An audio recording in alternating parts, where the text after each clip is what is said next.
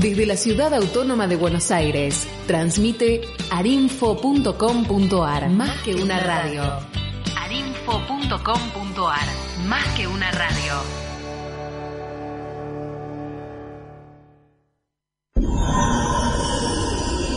Arinfo, más que una radio.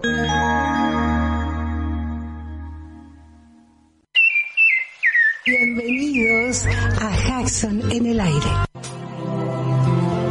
Esta aventura de amor y coraje, solo hay que cerrar los ojos y echarse a volar.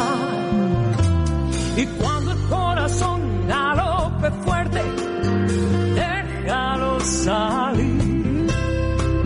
No existe la razón que venza la pasión, las ganas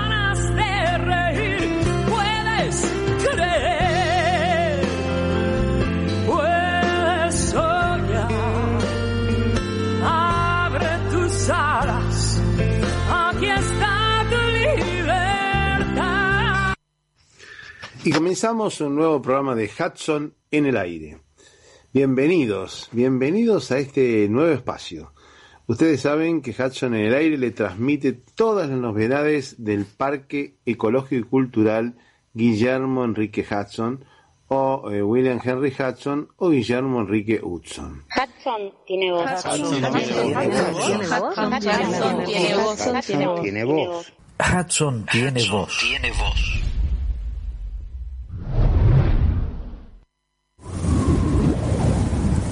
Podía oír el viento en los juncales, en los miles y miles de pulidos tallos oscuros coronados de penachos en un pardo rojizo. Grave y misterioso sonido que es para mí la más fascinante de todas las múltiples voces del viento. Tal sensación la debo principalmente a tempranas asociaciones en mi niñez, cuando solía salir a caballo por la vasta extensión de las pampas, en lugares en que los empenachados topes de los juncos llegaban al nivel de mi rostro. La vista de ellos me hacía estremecer, como si se tratara de un brillo sobrenatural o una melodía de los cielos. Aquellos que se deleitan en la música de los pájaros no comprenden cómo puede existir tantas personas completamente indiferentes a ella que oyen hablar de su encanto o belleza con impaciencia y hasta con incredulidad. Es probable que en muchos casos la indiferencia sea el resultado de la vida en las ciudades y del efecto embotador que produce sobre el sentido del oído una atmósfera impregnada de fuertes ruidos trepidantes y también la estridencia de la música instrumental a la que están acostumbrados. Nuestra civilización es ruidosa y a medida que aumentan sus ruidos, los delicados y pequeños instrumentos que deben ser escuchados en un ambiente tranquilo van perdiendo su antiguo encanto. Y por fin se realizó la última reunión de cielo abierto de este año. El 8 de diciembre en el Parque Guillermo Enrique Hudson se realizó la última reunión de cielo abierto con la participación especial de Tomás Lipán. Lo escuchamos al conductor Julio Cerrizuela presentándolo. Guillermo Enrique Hudson. Tomate un recreo en Buenos Aires y venite al Museo Provincial Guillermo Enrique Hudson. Hoy, por primera vez en Florencio Varela, Tomás Lipán, el canto de Purmomarca, La Bestia Folk, Cor Rasta, Mariano Dottori, Golpe con el rap y mucho más. Comidas regionales de Jujuy y de Salta, estacionamiento libre, entrada libre y gratuita para todo el mundo. Vayan invitando Varela, Bosques, Quilmes, Perazategui, Espeleta, todo el mundo al Museo Hudson. Los esperamos para compartir hasta las 6, 7 de la tarde en el Museo Provincial Guillermo Enrique Hudson. Fiesta norteña hoy, el programa a cielo abierto que organiza la provincia de Buenos Aires y lo presentamos en el Museo Parque Ecológico Cultural Guillermo Enrique Hudson. Te espero. Los siete colores de su Purmamarca natal, que su música tiene el color de la montaña, y el mensaje milenario de toda una cultura. Cuando él canta, brotan de sus gargantas siglos de historia.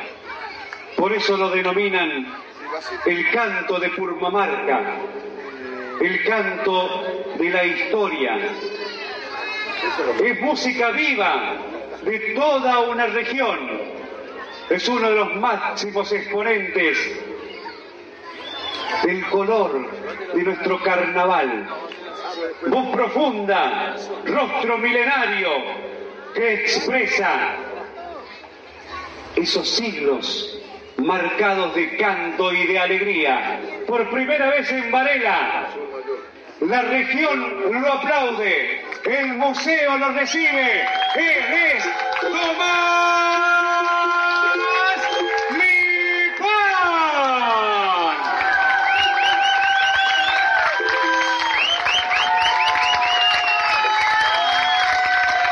Muchas gracias.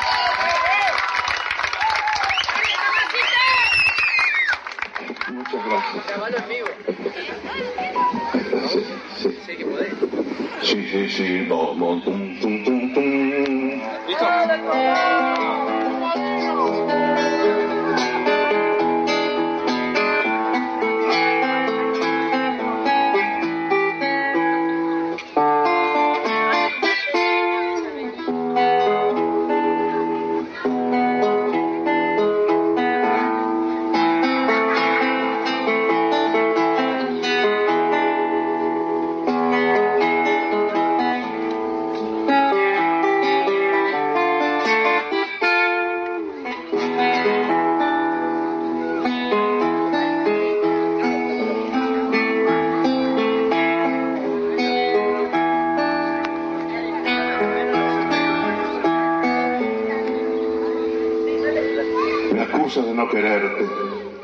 No digas eso. Tal vez no comprendas nunca por qué me alejo. Es mi destino, piedra y camino de un sueño lejano y bello. Soy peregrino.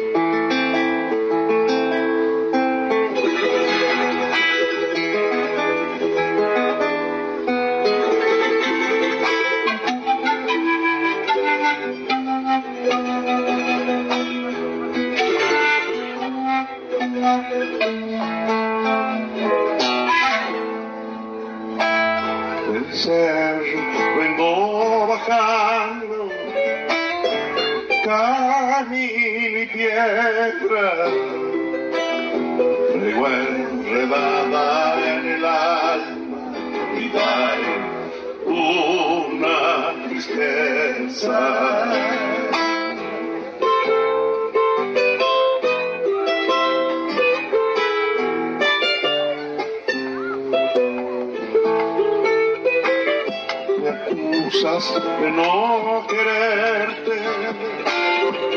No digas eso. Tal vez no comprendas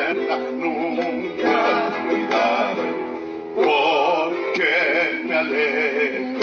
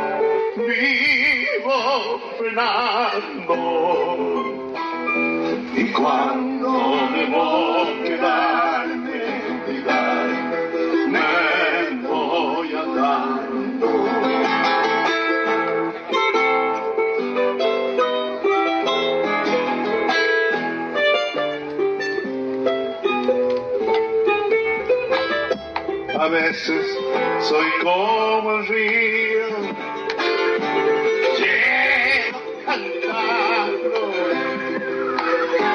sin que nadie lo sepa me voy llorando.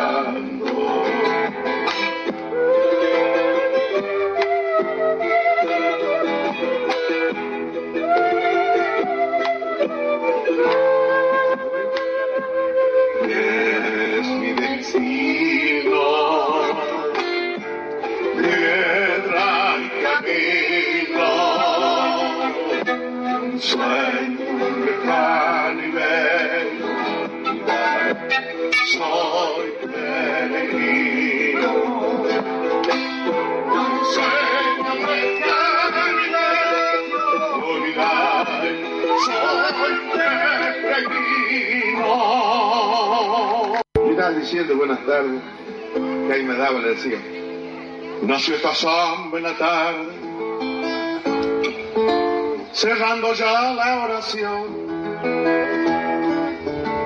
Cuando la luna lloraba, astillas de plata, la muerte del sol. Cuando la luna lloraba, astillas de plata, la muerte del sol la cunaron esos ríos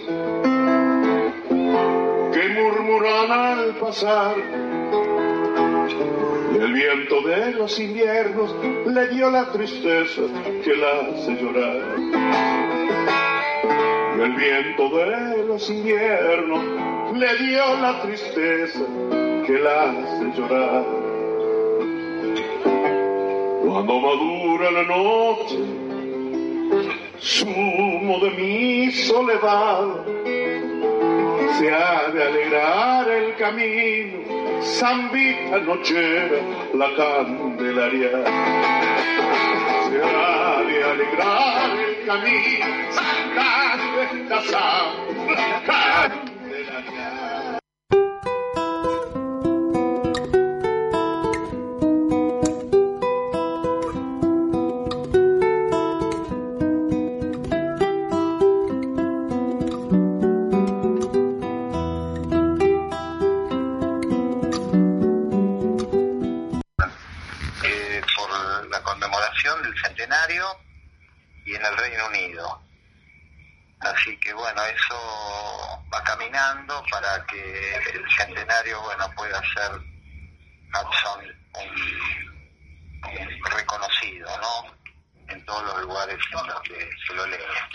Bueno, y esperamos ya un poco más ansiosos ya el centenario para el año que viene, que terminaría, culminaría, porque ya estamos en el año del centenario, culminaría el 18 de agosto. Sí, sí, sí. Eh, bueno, eh, evaluando también posibles obras de ampliación, hemos estado trabajando la idea de llevar una colección que está en manos de, del Banco Provincia sobre la, sobre la provincia de Buenos Aires, ¿no? Sí, objetos eh, folclóricos o folk. Eh, tiene, ha tenido como curador esa colección a Oscar de Masi, así que él podría ser el nexo para, eh, digamos, eh, transmitir este, este, este patrimonio, ¿no? Eh, que está en depósito en la actualidad y no se lo conoce. y le daría un color, un color más importante al museo, un color más gauchesco, más, más de la época. Es lo que no, nos falta, el contexto en el que Hudson escribió su obra, porque a veces eh, se lo asocia al espacio británico, ¿no? Que es muy distinto al, al que él vivió en su infancia, en su juventud, hasta los 33 años, que era el caballo en ese mar de, de, pasto, de gramíneas. Claro, claro. y, las actuales. Y en, en última instancia, si no escribió ahí, sus recuerdos fueron de esa época. Por lo tanto, eh, vale la pena esa imagen como la imagen de Hudson que tenía cuando escribió lo que escribió allá lejos ese tiempo. Claro, así que bueno, con, con el doctor De Masi estamos evaluando esa posibilidad que requeriría un, edificio y completaríamos el relato ¿no? de, la semblanza de Hudson, ¿no? un escritor, como decía Burmeister, eh, con pinta de gauchito, pero que hablaba muy bien el inglés, porque era hijo de migrantes norteamericanos. Eh, que está en manos del Banco Provincia, eh, podríamos eh, poner en valor esa época tan especial también de la Argentina, ¿no? Claro, sí, sí. Bueno. concluir con, con esta idea de que la casa de Hudson se sume a otros museos gauchescos como San Antonio de Areco, Luján, Navarro, Lobos, ¿no? donde vivió Juan Moreira figura tan especial de nuestro Teatro Nacional. Claro, bueno, nos podemos despedir el año con forma bastante más optimista, a ver si podemos realizar parte de este gran proyecto.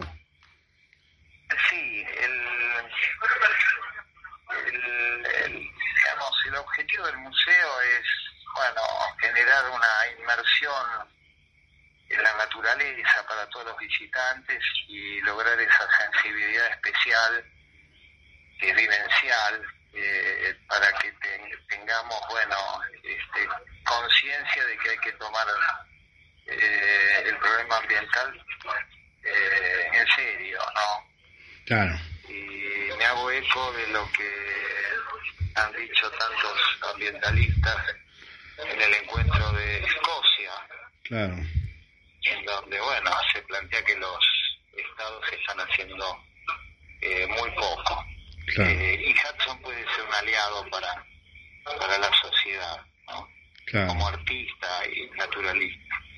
Claro, bueno, oficioso entonces, oficioso y esperamos entonces los fines de semana, que el parque está abierto los fines de semana, tanto este como el próximo, como el otro, o sea, todos los fines de semana está abierto para el público con actividades, siempre hay actividades. Va a haber actividades el viernes, sábado y domingo. Así que los esperamos a todos con, con entusiasmo, como siempre. Bueno. Here's a little song I wrote. You might want to sing it note for note. Don't worry. Be happy.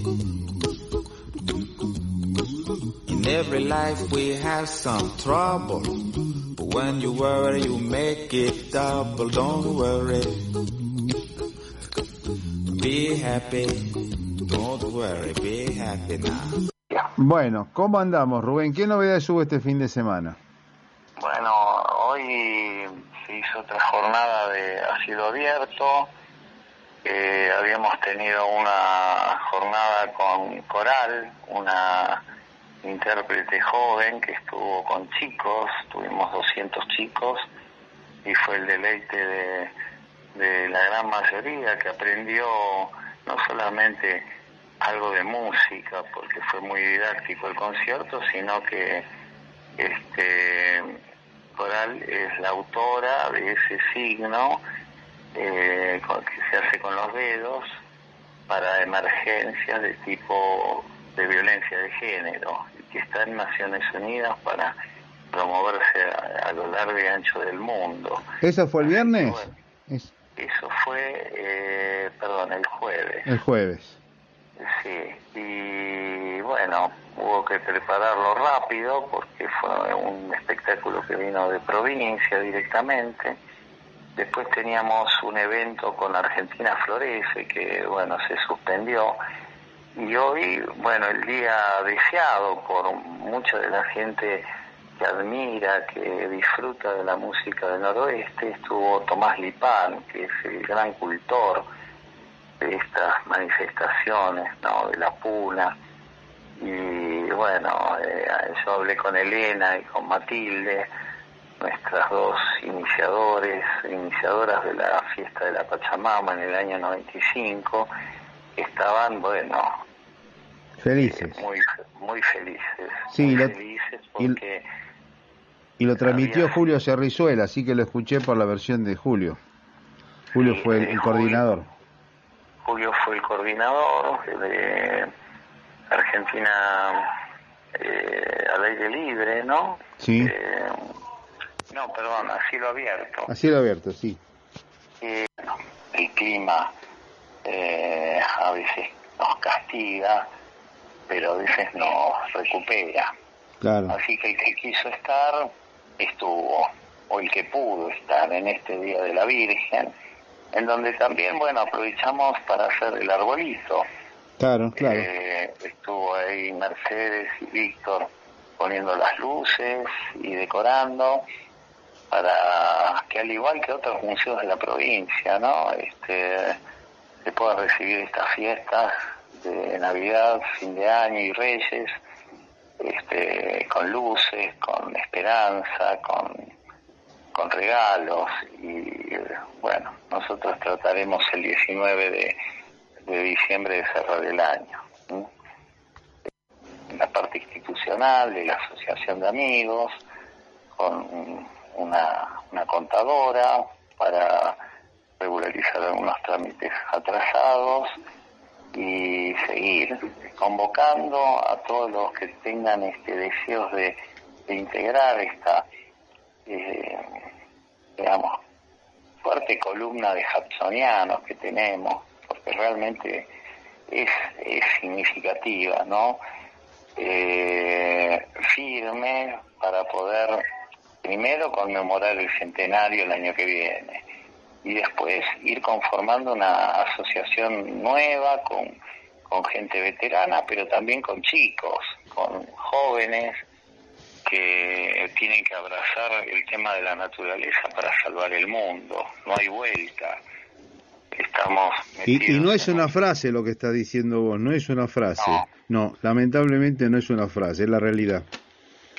Yo, este, yo destaco que tenemos muchas relaciones con, con instituciones. El museo no ha perdido el tiempo eh, eh, encerrándose en sí mismo. Tenemos vínculos constantes desde, desde, desde el inicio del funcionamiento de la ornitológica del Plata en 1916. Ya había hudsonianos trabajando en, en hipótesis como la de la de la ubicación de las acacias Eh, y hoy después de la hipótesis de Jorge Casares que ubicaba esa casa de los Hudson en Vitel en Chascomús eh, tenemos a, Analía Fariña eh, eh, ya casi en, yo diría en un 100% de certeza de la ubicación real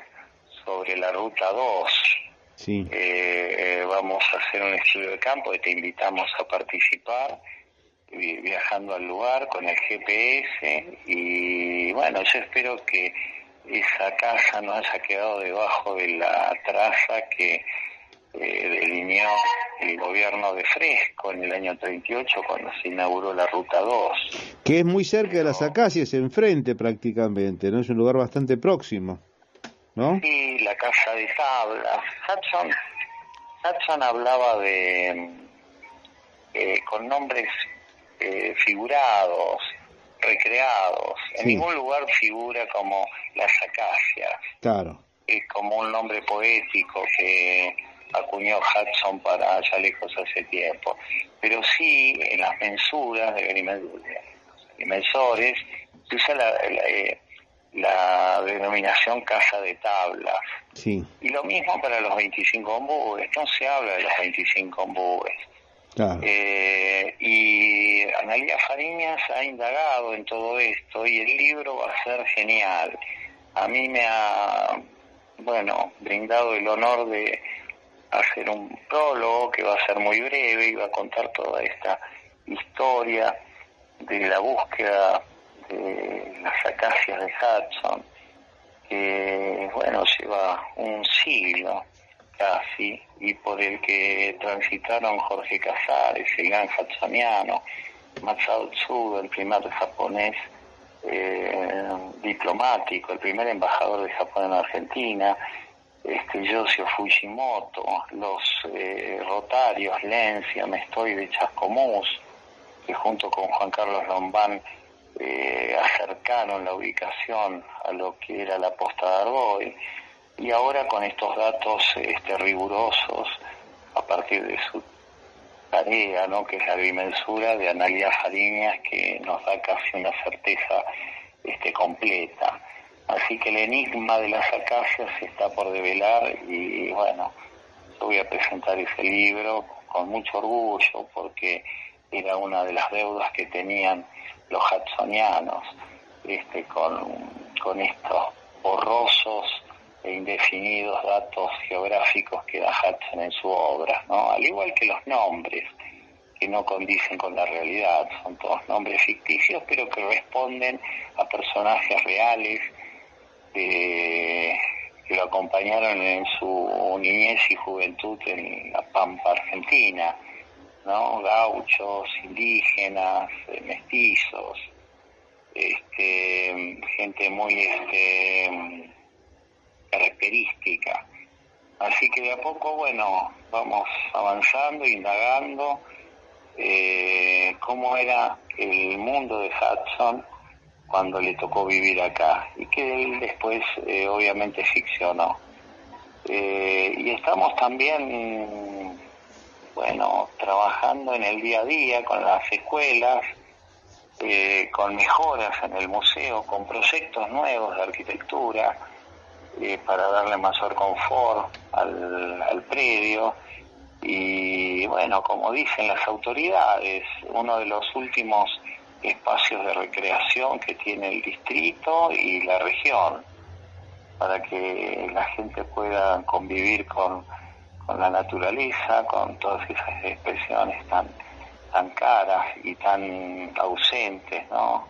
Como las mariposas, los bichitos de luz, siempre repito lo mismo, ¿no?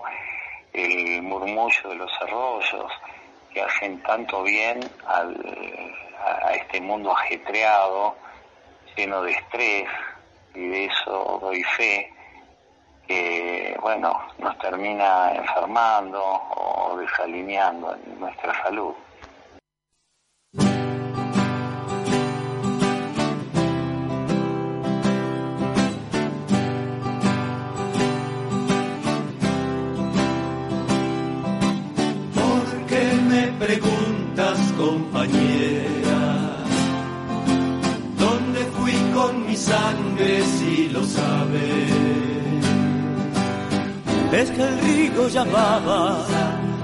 Una sola esperanza nos decía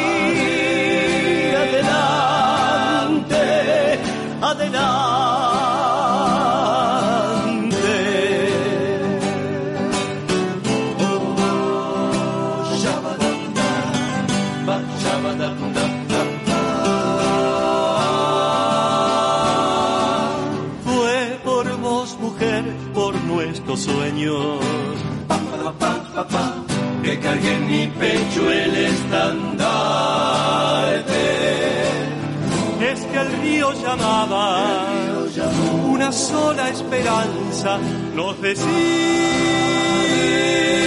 adelante, adelante.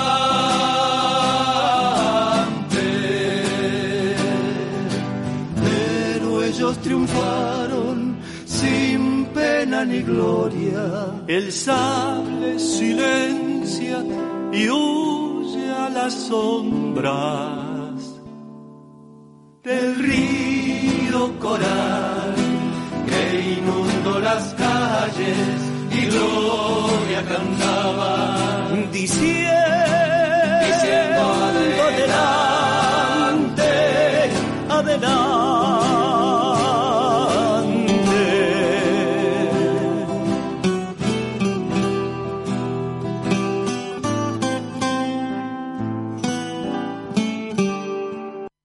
Continuamos con Enrique Santos Pedrotti. Bueno, contamos con la Alicia, la historia de Alicia Jurado que habíamos quedado en que estuvieron en la estancia de Alicia Jurado con Jorge Luis Borges y su madre. Exacto, sí, sí, sí. Pero antes de continuar con eso, eh, quería recordar que ella es descendiente de pioneros, o si querés llamarlos patricios, porque eh, un tatarabuelo de ella vino de Centroamérica y el gobierno español le encargó la fundación de tres ciudades en Entre Ríos. Ajá, ¿cuáles? Concepción del Uruguay, Gualeguay y Gualeguaychú. ¿Quién la fundó entonces? Tomás de Rocamora. Y Tomás de Rocamora era abuela, abuelo de Alicia Jurado. Tatarabuelo, de Alicia Jurado. Mira vos. Y por otro lado, los jurados eh, eran españoles que no entraron por el Río de la Plata. Llegaron a Chile y de Chile pasaron a San Luis y de San Luis recién a Buenos Aires. Ajá, mira vos. Eso, bueno, para saber un poquito más del origen de, la familia, ¿no? Sí, sí. Eh, por parte de madre, ella era Fernández Blanco, y bueno, vos recordarás el museo Fernández Blanco en Capital. Sí, correcto. Sí. Eh, bueno, sigamos. ¿Qué pasó después de esa visita de Borges y doña Leonor a la estancia, al retiro de la familia Jurado? Sí. Eh, después de eso, ella conoce a través de Jorge Cranwell, ¿recordás el amigo de la universidad, herpetólogo? Sí. Bueno, en 1962 ella, por este amigo, conoce a un ornitólogo cordobés, pero con nombre inglés, porque sus padres eran británicos. Sí, ¿cuál era? Se llamaba William, William Henry Partridge. Partridge. William Henry como Hudson, ¿no? Sí. Y lo pintoresco es que el apellido Partridge sí. quiere decir perdiz. Ajá. Que es un ave. Claro, obvio. Bueno, este hombre eh, era de la localidad de Leones, en Córdoba. Es una pequeña localidad que hoy en día lo homenajea, digamos, homenajea su memoria. Es una pequeña localidad, repito, se llama Leones, muy cerca del límite con Santa Fe. Claro. Bueno, este Partridge eh, la invita a ella al Museo de Ciencias Naturales de Parque Centenario. Sí. Y bueno, eh, se enamoran. Ajá. Y en el interín, ella consigue la beca Guggenheim para investigar y publicar la vida de Hudson. Ajá. ¿Y cómo sigue la historia con Partridge? La historia con Partridge es muy triste porque la, digamos, el, el noviazgo que ellos tuvieron duró menos de dos años porque a él se le despertó una enfermedad cardíaca que los biógrafos este, no se ponen de acuerdo en qué era, si ella era algo ya congénito o algo que se le despertó porque tenía que despertarse, porque él ya tenía más de 40 años. Estamos hablando de la década del 60, ¿no? ¿Y qué le pasó? ¿Qué enfermedad era? No, no se sabe, no se sabe. ¿Pero tuvo deficiencia cardíaca, digamos? Sí, algo así. Además tuvo una CB, ¿eh? Él tuvo una CB y este él, él, era dos años menor que ella, era del 24. Eh, pero otra otra teoría es que se agarró una enfermedad desconocida en eh, cuando estuvo en misiones, porque él estuvo en misiones en campamentos junto con Jorge Cranwell en campamentos de investigación científica. ¿Y no habrá sido algo parecido a la vinchuca? ¿Otro, otro, ¿Otra enfermedad? No, porque no, los síntomas eran diferentes. Ajá. No, no. Así que no, es un misterio. La cuestión es que eh, cuando este, cuando ella consigue la beca Guggenheim, ya él eh, estaba mal Sí. y no podía verla, no podía verla o si la veía unos pocos minutos porque los médicos le habían prohibido cualquier cualquier emoción eh, intensa. No podía, no podía acompañarla. No, no podía acompañarla. Ajá. Eh, estaba prácticamente había dejado de trabajar, vivía en caseros con su mamá, su mamá se había venido de Córdoba para cuidarlo y cuando ella se va a Estados Unidos a comenzar la investigación y se despiden, ella se da cuenta de que no lo va a volver a ver. No. Este, bueno, mientras tanto, eso fue el, el encuentro, el, el encuentro con Partridge fue en el 62. Sí. En el 64 eh, ella publica la biografía de Borges, Sí. Genio y figura de Jorge Luis Borges. Sí. Y eh, bueno, después hace eh, los viajes a Inglaterra y Estados Unidos para investigar la biografía de Hudson Sí. y este, el libro se publica en el 71 recién. Eh, parece, parece eh, años ya Partridge había fallecido. Claro. Falleció mientras ella estaba de viaje. Claro, claro, claro. Falleció joven, falleció joven. No llegó a los 50 años. Era del 66 y era del 24, Claro, así que tenía 42, ¿no? claro, claro. 42 años, sí. claro. Este, él, él la incentivó a ella, que se fuera, que se fuera porque tenía que escribir la biografía de Hudson, le dijo. Ajá. Y bueno, eh, la biografía finalmente se publica en 1966. Claro.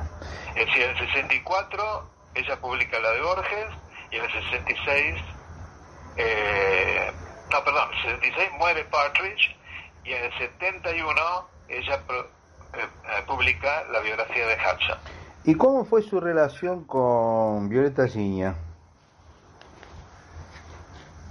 Eh, ella la, ellas se conocieron muy poco, pero ¿Después de publicar el libro fue? no, yo creo que ya se habían visto antes. Ajá. porque el libro se publicó en el 71, yo creo que ya se habían visto antes, pero eh, a Violeta mucho no le gustó la biografía que ella escribió, Ah, así que no, no se hicieron amigas. Mira vos. Está bien. Y bueno, la biografía se publicó en el 71, Perfecto. la Claro. biografía de Hudson. Ya estaba el museo abierto, ya estaba funcionando el museo. El museo se abrió en el 67. Eh, sí, sí, Sí, sí, estaba lentamente, pero sí funcionaba bajo la, la órbita de Violeta. Claro. Ahora, a pesar de, del tema ese de que a Violeta mucho no le gustó la biografía, este, eh, Alicia dice unas palabras muy lindas sobre Violeta en la biografía de Hudson. ¿eh? ¿Ah, sí?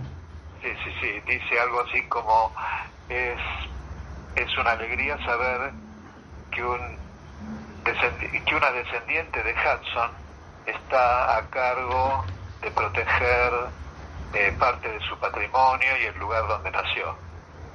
Claro, claro. Así que, digamos, eh, Alicia no, no, no quiso negar los méritos de Violeta. Claro, perfecto. Bueno, y después continúa Alicia Jurado, continúa escribiendo. Sí, porque su hijo, ah, lamentablemente acá también hay otra tragedia. Su hijo, su hijo eh, Federico, se dedicaba a los caballos y la incentivó a ella a publicar, a, a publicar, a, a investigar y después publicar la biografía de Don Roberto, Ajá, Cunningham Graham. Ah, mira. Y este, lamentablemente este muchacho muere en un accidente muy joven, en el año 75. ¿El, el padre quién era? El padre era Eduardo Tiscorni, el primer marido de Alicia. El primer marido de Alicia. Sí. Y bueno, ella no olvidó lo que su hijo le había dicho, que tenía que escribir la biografía de Cunningham Graham, y consigue la, la, la uh, Fulbright, la, la beca Fulbright Ajá. para hacer la biografía. ¿También investiga sobre la vida de don Roberto? Claro, ella se va a, a Estados Unidos y a, Escocia. a Escocia y a Inglaterra, eh, más que nada estos últimos países, ¿no? Escocia e Inglaterra, eh, y hace toda la investigación, bueno, parte le hizo acá también, ¿no? Eh, sobre don Roberto, y bueno, eso ocurre eh, después de la muerte de su hijo, ¿no? Bueno, Enrique, continuamos eh, luego. Un segundito.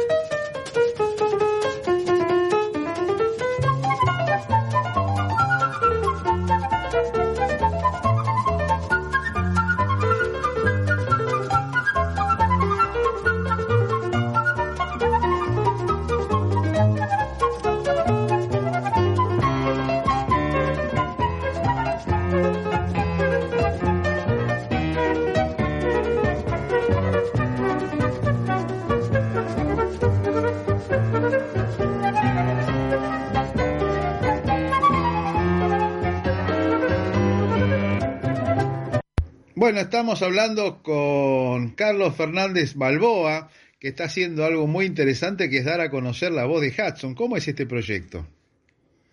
Bueno, es- el proyecto es un, un proyecto que nació hará seis meses más o menos. A comienzo de este año tuve la suerte de ganar un subsidio de la Fundación Williams, que es un subsidio que da a personas que trabajan en temas de patrimonio. Y el, el subsidio consistía en hacer una producción de comunicación sobre la vida y la obra de Guillermo Enrique Hudson, que bueno, es lo, que venimos trabajando desde hace mucho tiempo en el museo. Y mm, a partir de eso se, bueno, se planeó una página web que tuviera la mayor cantidad de información sobre Hudson, incluyendo también algunos libros que vamos a ir eh, de- descargando a medida que pase el tiempo. Eh, tenemos también el- el- la página web se llama Hudson Cultural Natural, todo junto, para los que quieran meterse en la página web. Y ¿Ya, ¿Ya está la página? ¿Ya está lista la página? Sí, sí, sí, sí, se pueden meter libremente. sí, Repetilo, entonces, ¿cuál es el nombre? sí. Hudson Cultural Natural, todo junto. Bueno, Hudson Cultural Natural, todo junto. Esa es la página web y a partir de la página web también hay un canal de YouTube donde se pueden eh, empezar a ver algunos videos, eso lo vamos a ir eh, subiendo paulatinamente. El proyecto se llama Hudson tiene voz porque la idea inicial es que personajes de la cultura y, del arte, gente, en- en- sobre todo gente popular, intentamos de que sea gente también popular, eh, leyera textos de Guillermo Enrique Hudson en videos muy cortitos, editados y elaborados, eh, de no más de cuatro minutos, esa era un poco la consigna. ¿y cuántos tenemos aproximadamente? ahora?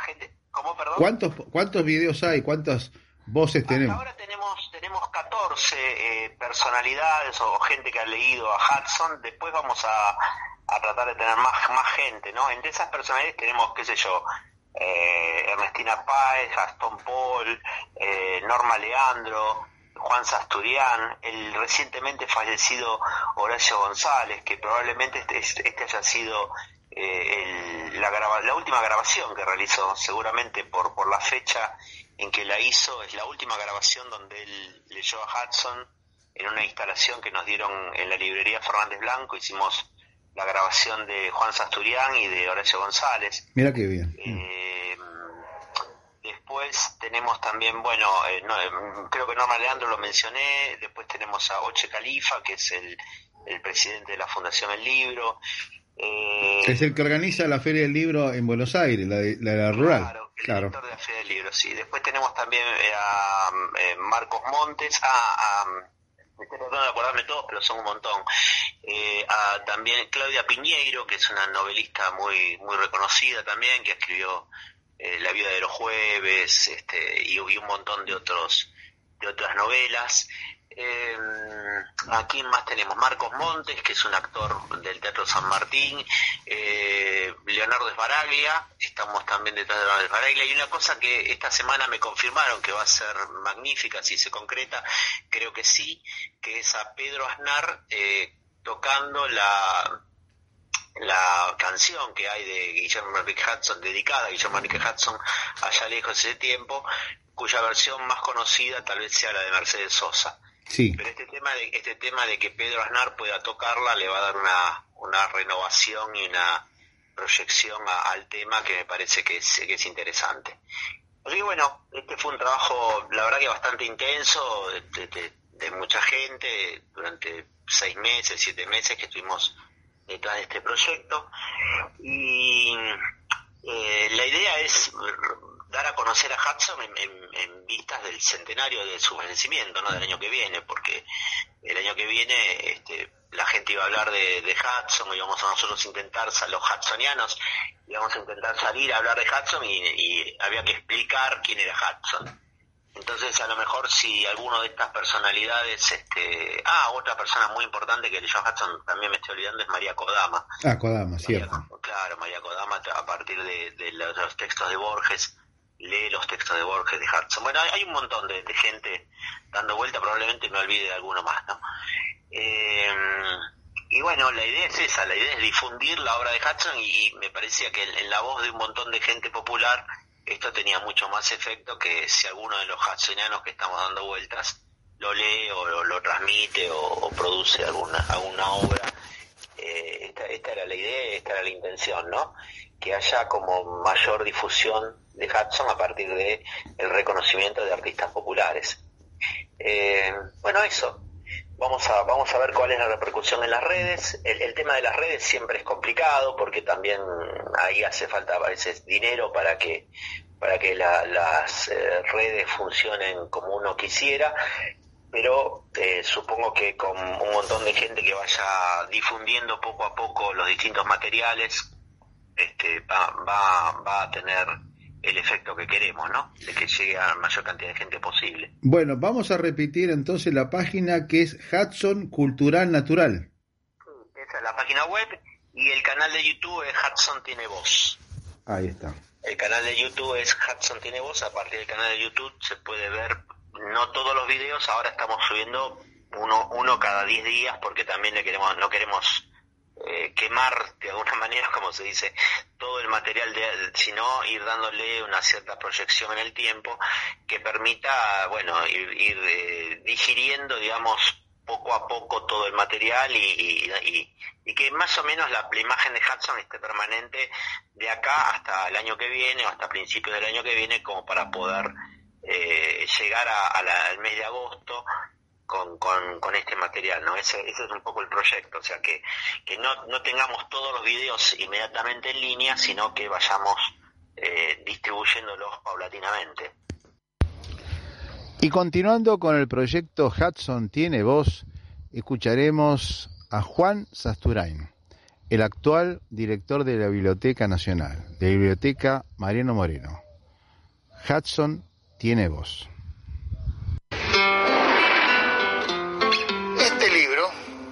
Una cierva en el parque de Richmond es uno de los libros más hermosos de Hudson y el último que escribió.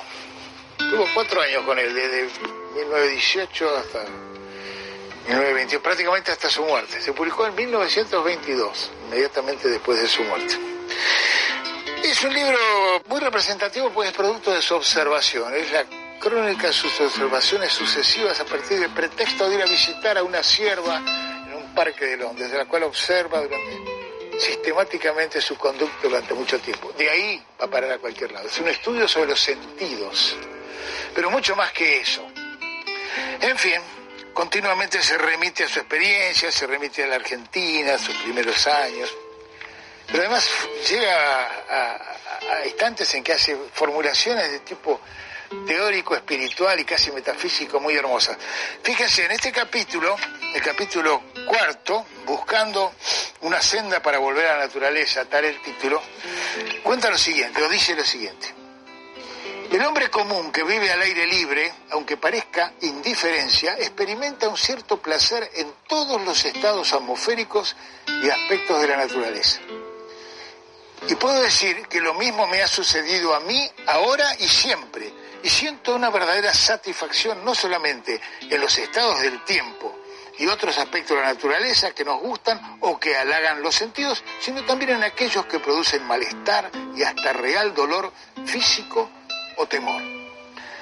A la persona que se ha criado en la ciudad podrá parecerle esto un disparate, siendo que malestar no es bienestar, que el temor es temor y el dolor dolor y eso no puede ser placer. ¿No es verdad? Debe de creérseme bajo mi palabra, dice Hudson, que esto ocurre en ciertas circunstancias y en ciertas personas, aunque el lector pueda no ser una de ellas. La medida en que nos afecta varía grandemente según nuestra educación, carácter, gustos u ocupación. Siempre se remite a su experiencia personal. Pero fíjense lo que dice a continuación. Pero a partir de todo esto, aparte de los sentimientos estéticos que el objeto, la escena o estado de la atmósfera pueden despertar y de la sensación de novedad, el vivo interés que experimentamos en ocasiones en lo que vemos, olemos, oímos y sentimos, así como en otras sensaciones que actúan en nosotros, existe un sentido de la cosa en sí. Y acá empieza lo bueno. Un sentido de la cosa en sí. Un sentido del árbol o del bosque, de la roca, el río, el mar, la montaña, el suelo, la arcilla, el cascajo, la arena, el yeso, la nube, la lluvia y qué sé yo cuántas cosas más. Algo, digamos, que es penetrante, especial e individual, como si la cualidad de la cosa en sí se hubiera introducido en nosotros, reemplazándonos y conmoviéndonos en cuerpo y espíritu. Ahí está sintetizado un poco la relación íntima, personal, solo ocasionalmente científica de Hudson con la naturaleza. Hudson tiene voz.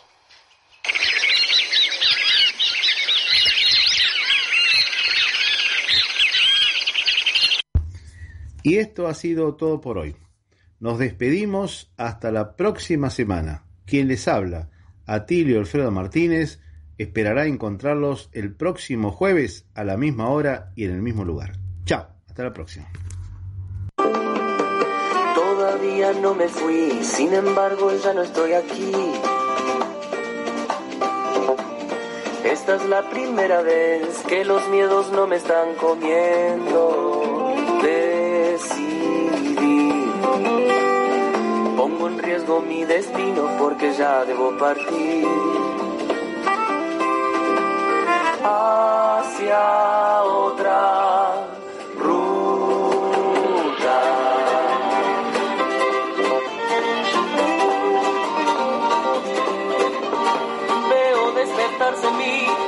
pensamientos que creía perdidos. Luces en los árboles, adelante me espera el camino. Me llevo los impulsos que fundieron los colores de mi voz. Chao, chao,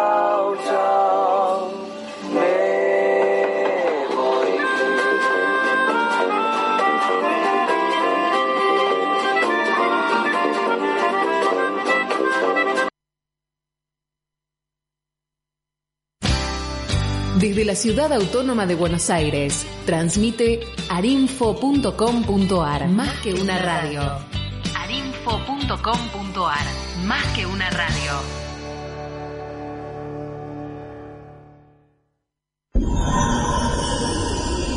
Arinfo, más que una radio. No dejemos de cuidarnos.